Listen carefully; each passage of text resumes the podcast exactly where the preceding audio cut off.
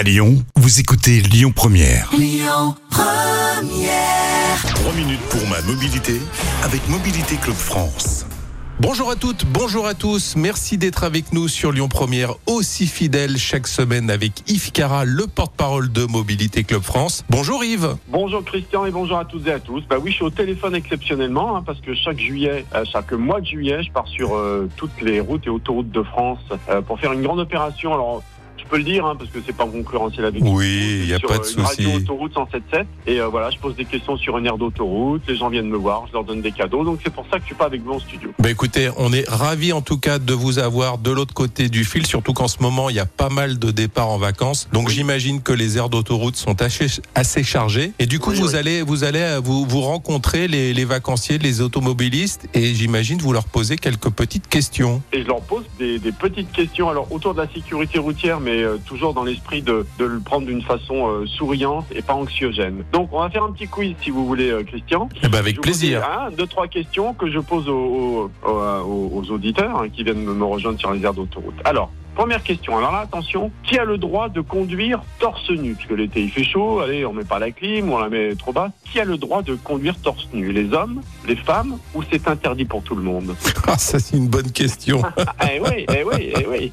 Pourtant, on en croise des, des hommes torse nu. Des femmes, je sais pas, mais des hommes, on en croise, ça c'est sûr. Donc, droit. comme ça, je dirais, je vois pas ce qui nous en empêche, mais bon, je sais Alors, pas. Je sais eh pas. ben- Honnêtement, je donne ma langue au chat. En fait, c'est les femmes qui n'ont pas le droit de conduire torse nu. On n'est pas égaux devant de- devant euh, devant ça. Pourquoi? Parce que effectivement, les hommes, c'est pas une exhibition sexuelle. hein, On est torse nu, ça va. Mais une femme qui montrerait ses seins en conduisant en ville.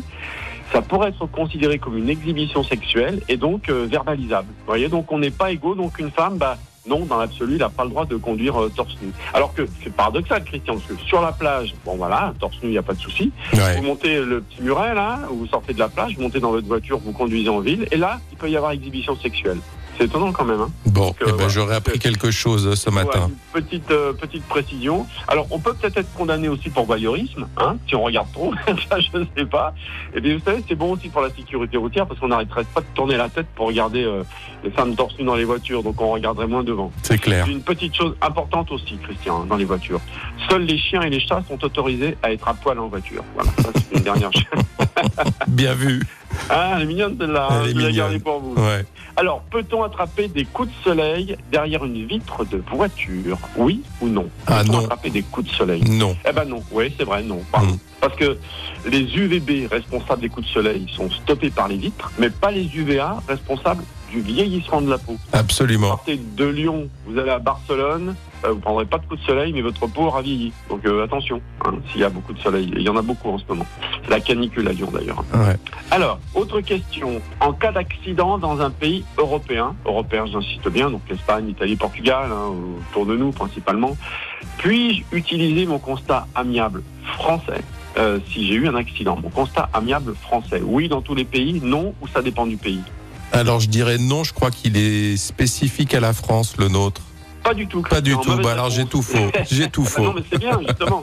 non, non, il est, c'est le même. C'est un même. amiable européen qui est euh, le même exactement. Donc, alors, bien sûr, en différentes langues. Mais en tout cas, on a les mêmes schémas, on a les mêmes, euh, les, les- les mêmes textes. Donc, euh, il est valable dans toute l'Europe. Alors, je vous conseille de pas vous en, vous en servir, hein, c'est toujours mieux. Mais alors, vous avez aussi des, des constats amiables numériques. Mais là, c'est un peu compliqué parce qu'il faut que, il y en a qu'un seul. Donc, faut être d'accord tout de suite. Enfin, c'est, c'est un petit peu plus compliqué. Donc, je vous conseille vraiment d'avoir toujours un constat amiable avec vous euh, pour le remplir au cas où. Eh ben voilà, on aura encore appris plein de choses ce matin. Merci Yves, on se retrouve la semaine prochaine et puis vous nous direz sur quelle aire d'autoroute euh, vous êtes euh, pour éventuellement venir à votre rencontre. On sait jamais. En tout cas, belle semaine à tous, on se retrouve la semaine prochaine. Au revoir, Christian, avec plaisir.